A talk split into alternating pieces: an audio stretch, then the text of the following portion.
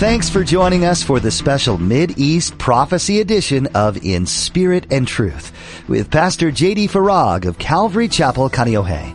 Pastor J.D. shares the Mid-East Prophecy update from an Arab perspective as he connects the dots of current events geopolitically with last days prophecies biblically. It is our belief that the next event on God's prophetic clock is the rapture of the Church of Jesus Christ. It is our hope that these Bible prophecy updates will not only ready you and steady you for His return, but that they will also encourage you to share the gospel with others in order that the rapture will not be as a thief in the night. Sometimes when you look at believers in the world around you, they all seem to prosper while you and other believers in Christ are suffering. And while it doesn't seem fair, Pastor JD teaches today that this is as good as it gets for the unbelievers. You, on the other hand, will experience God for all eternity in heaven. You can rejoice in that. Now, don't forget to stay with us after today's prophecy update to learn how you can become a Facebook friend or watch the weekly prophecy update at jdfarag.org. Now, here's Pastor JD with today's prophecy update as shared on July 10th, 2022 the wicked prosper and evil seems to continue and wax worse with impunity, while the righteous, those who are walking righteously, uprightly, pleasing in your sight, serving you, why do we suffer and they don't? Well, God answers this question basically in the same way that he answers Asaph's question. If you're struggling with that, I don't think there's a one of us that doesn't at one time or another in our walk with the Lord struggle with that. I would really encourage you to spend some time in Psalm 73 because at the end of the psalm, Asaph goes into the sanctuary of the Lord, always a good thing to do. And the Lord shows him their end. And he goes from being envious of them, wondering about them, to feeling sorry for them. And that's basically what God does for Jeremiah. Jeremiah, I love you so much. I know that you don't know what I'm doing, but I know what I'm doing. I know it doesn't make sense to you. I, I know you don't understand why it is that the more righteous you are, the more of a heart you have for the Lord, the more difficult it is. And here's the wicked, the unrighteous, and they seem to be prospering. It's been rightly said. I'm doubtless you've heard it said that for the non Christian, this is the most heaven they'll ever know. And conversely, for the Christian, this is the most hell we'll ever know. If you really let that sink in, it's really kind of heartbreaking, actually. So, what are you saying? Well, I suppose you could say that one of the main purposes of those trials in our lives is that God is preparing us for that which is prepared for us. And I'll take it a step further and suggest that in this, the last hour, God is allowing evil to seemingly prosper so as to ready us for eternity. In other words, those who do not know Jesus are coming to Jesus, and those who do know Jesus are getting ready for Jesus. Truth be made known, and I want you to think this through it's the difficulty and the hardships, the pain and the suffering that God uses for our good and his glory in the end.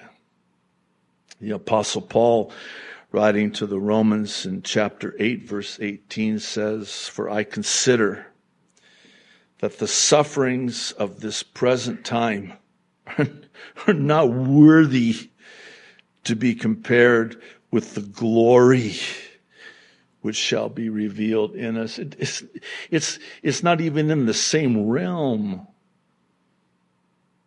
We commonly refer to something like this as, well, that's not an apple to apple comparison. Well, the sufferings of this present time, though for a little while, if necessary, those various fiery trials. It's not to be compared. It's not a, it's not a apple to apple comparison. It's like comparing an apple with a planet in another universe. That's the best I got. So you're going to have to take that one. And if you got a better one, let me know. I'm happy to consider it. And, and again, think about it. We go through what we go through in the time that we're here in this world. And as difficult and as hard as it is, which by the way, may have been the very thing that brought you to the Lord in the first place. In other words, had it not been for that difficulty, that pain, that suffering, that trial, that hardship, you would have never came to Christ, maybe never came back to Christ. That's what brought you to Him or back to Him. And that might be why God allowed it to happen. But let's say we live to be 70. Is that, is that a good number? Why are you laughing? Do we need to go higher than that? Because some of you are, we better go higher? Okay, fine. How, how much? 80? Is 80 good? You guys good with 80? 80? Going once? Going twice? okay, you live to be 80 years old. Let's just try to take that number 80 and let's compare it to, oh, forever. Did that work? Because you know how long eternity is, right? it's for eternity. And that's deeply profound. It never ends. So, so let me see if I got this straight. So I'm going to live to be 80. I hope the rapture's way before that, but I'm going to live to be 80. And let's just say for purpose of discussion that my 80 years are riddled with nothing but pain and suffering.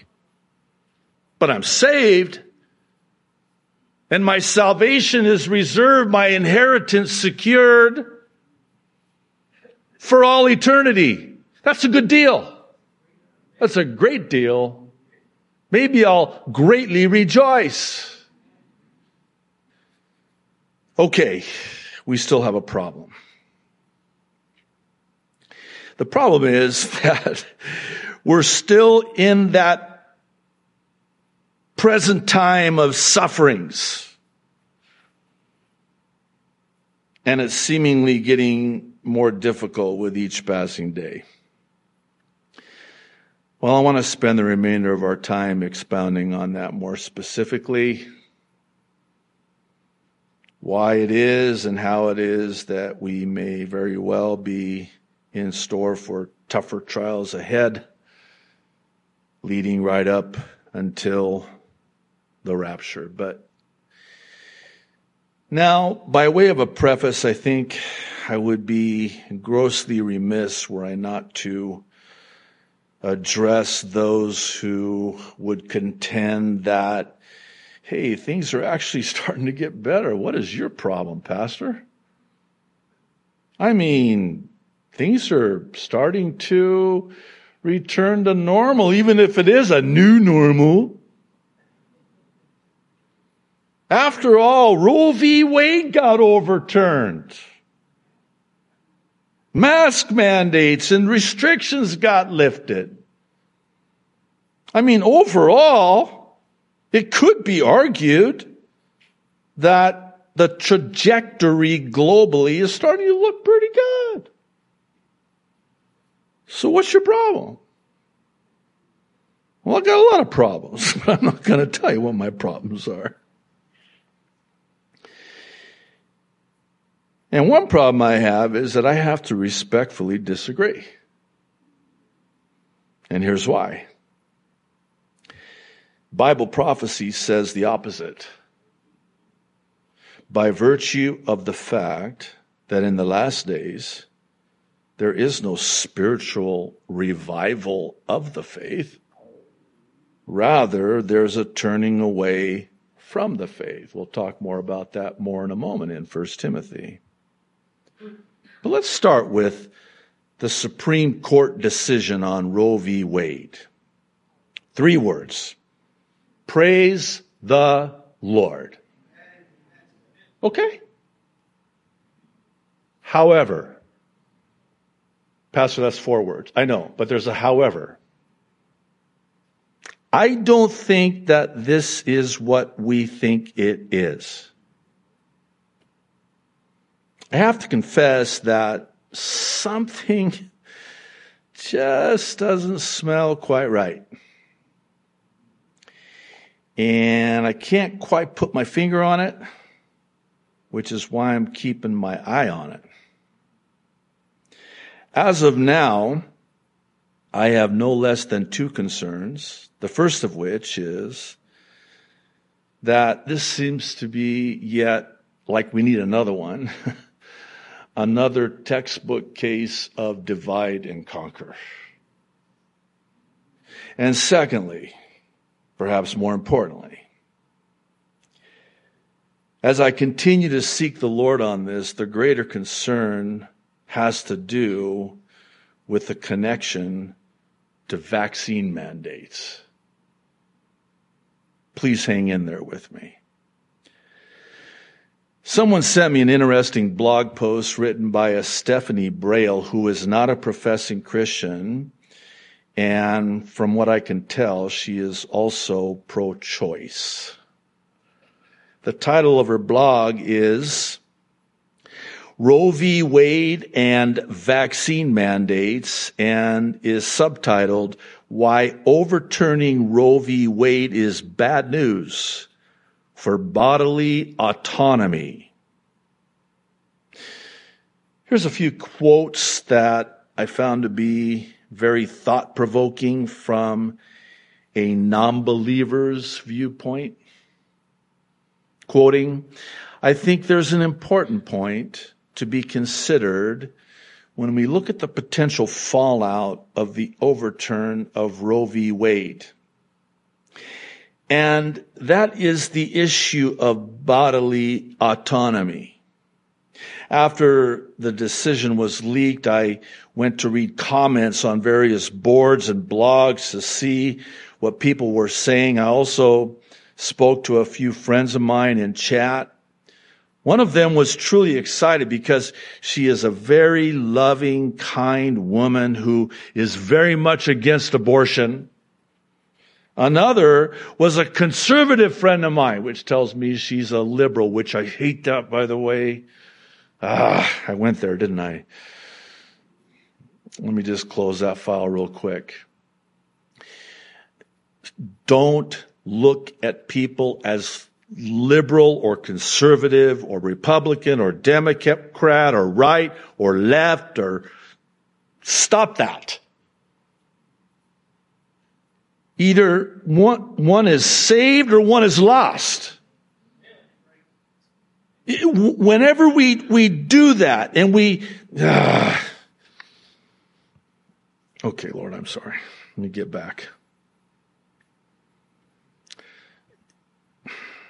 Another was a conservative friend of mine, pro-life, mind you, still quoting who thought that the whole thing was a manufactured diversion meant to instigate an angry summer of fire.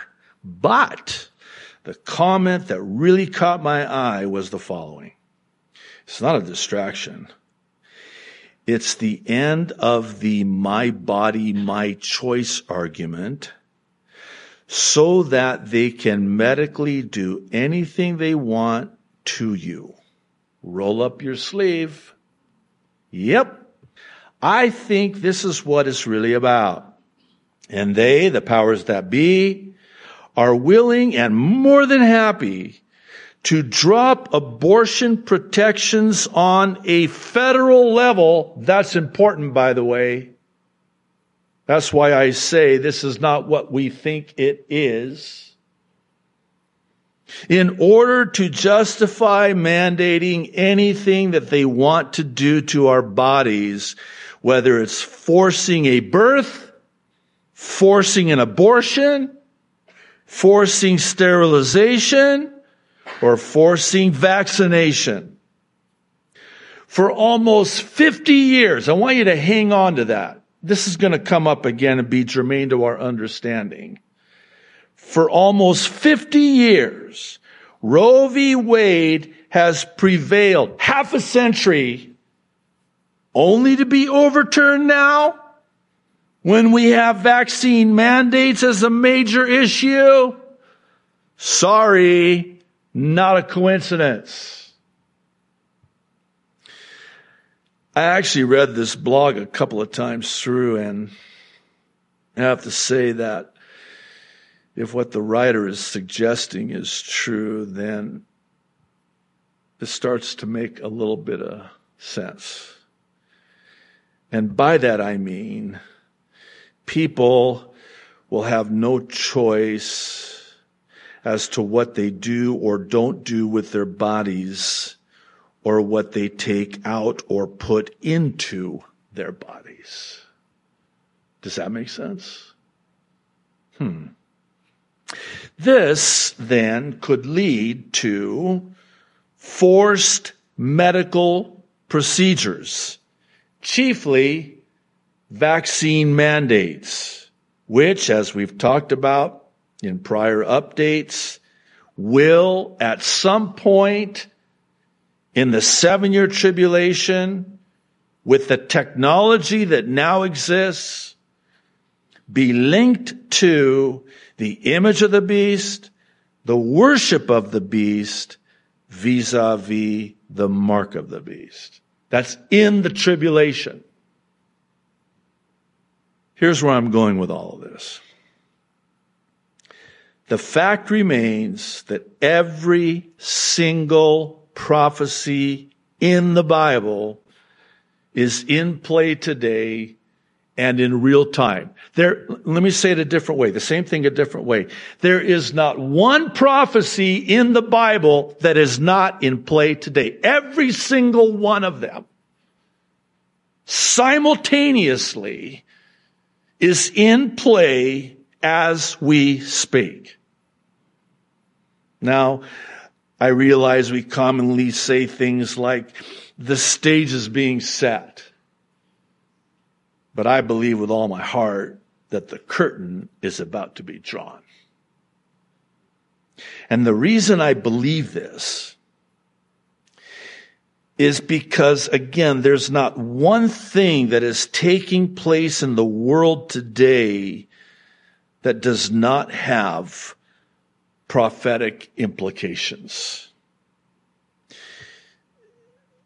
What follows is a list of just some, not all, of the prophecies that as we speak in real time are in play and beginning to come to pass exactly as we are told in God's word they would. Now, the key word in all of this is the word simultaneously. Simultaneously. Number one, this is in no particular order. Unprecedented global deception. I'll give you the scripture references. You can look them up in your own time in God's Word. Matthew 24, 4. Revelation 18:23, 2 Thessalonians 2, 10 and 11. Number two, wars and rumors or threats of wars. Matthew 24, 6. And number three, increased earthquake frequency and intensity. Matthew 24, 7. All of the above Jesus likened to birth pains. You can add to that famines, pestilence. nation rising up against nation, invading nations, kingdom against kingdom, racial uprisings. Number four. Again, this is an abbreviated list. An allied invasion of Israel led by Russia, Iran, and Turkey, Ezekiel 38. Number five, global quest for peace and security, 1 Thessalonians 5 3. Number six, an intoxicating obsession with dividing Jerusalem, Zechariah 12 1 through 3. Number seven, very interesting. You know it well. Daniel 9:27, the confirming of a 7-year peace agreement which will commence the 7-year tribulation. It's important to understand that the rapture does not start the 7-year tribulation. The fulfillment of Daniel 9:27 starts the 7-year tribulation. Now here's what's interesting and you probably heard about this breaking news. Israel's government collapsed again. Did you hear about this? Check this out. It is now setting up a fifth election in three years. For the first time in Israel's history of 74 years. Let's bring Roe v. Wade back on the table 50 years, 74 years. Good thing we're living to be 80 years old, I guess, huh? The first time in the history of Israel since its rebirth as a nation, which fulfilled what many Bible teachers believe to be the most important prophecy in all of the Bible was the rebirth of the nation Israel. May 14th, 1948. It gets better or worse, depending on how you want to look at it. Number eight, the forming of a global religion, government, and economy. This is Revelation 17 and 18. It's also Revelation 13, verses 11 through 18. Um, hang in there with me. There's two things I want to bring into the discussion again on this one. Uh, you probably heard about the Georgia Guidestones. Did you hear about what happened? Uh, well, they no longer exist now because somebody or something or whoever or whatever destroyed one of the pillars and then they just tore the whole thing down under the banner of safety, you know, so they just, but, but very interesting because of what was on those guide stones and when those guide stones were erected 42 years ago. So 50 years, 74 years, and now 42 years. Thanks for joining us for today's edition of In Spirit and Truth with Pastor JD. Some of what you've heard today may have encouraged you in your faith, and at times it may have brought up more questions that you would like answered. If you're wanting to get in touch with us, go to jdfarag.org and find the contact link at the bottom of the page. That's jdfarag dot O-R-G.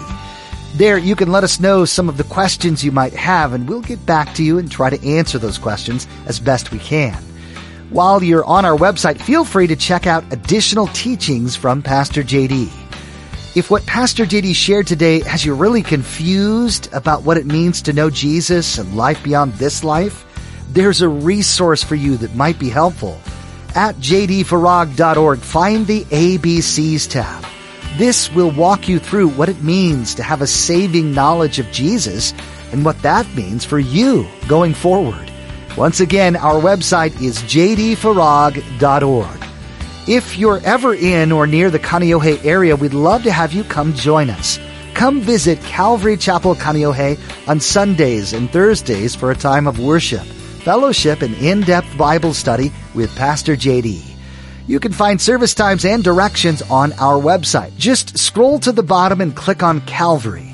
Again, that's jdfarag.org. Thanks for listening in to the prophecy update for today. We hope you'll join us for our next edition of In Spirit and Truth, where Pastor JD has much to share with you about what God's been putting on his heart. The Bible and its prophecies are not to be taken lightly, and so we'll keep digging in on In Spirit and Truth.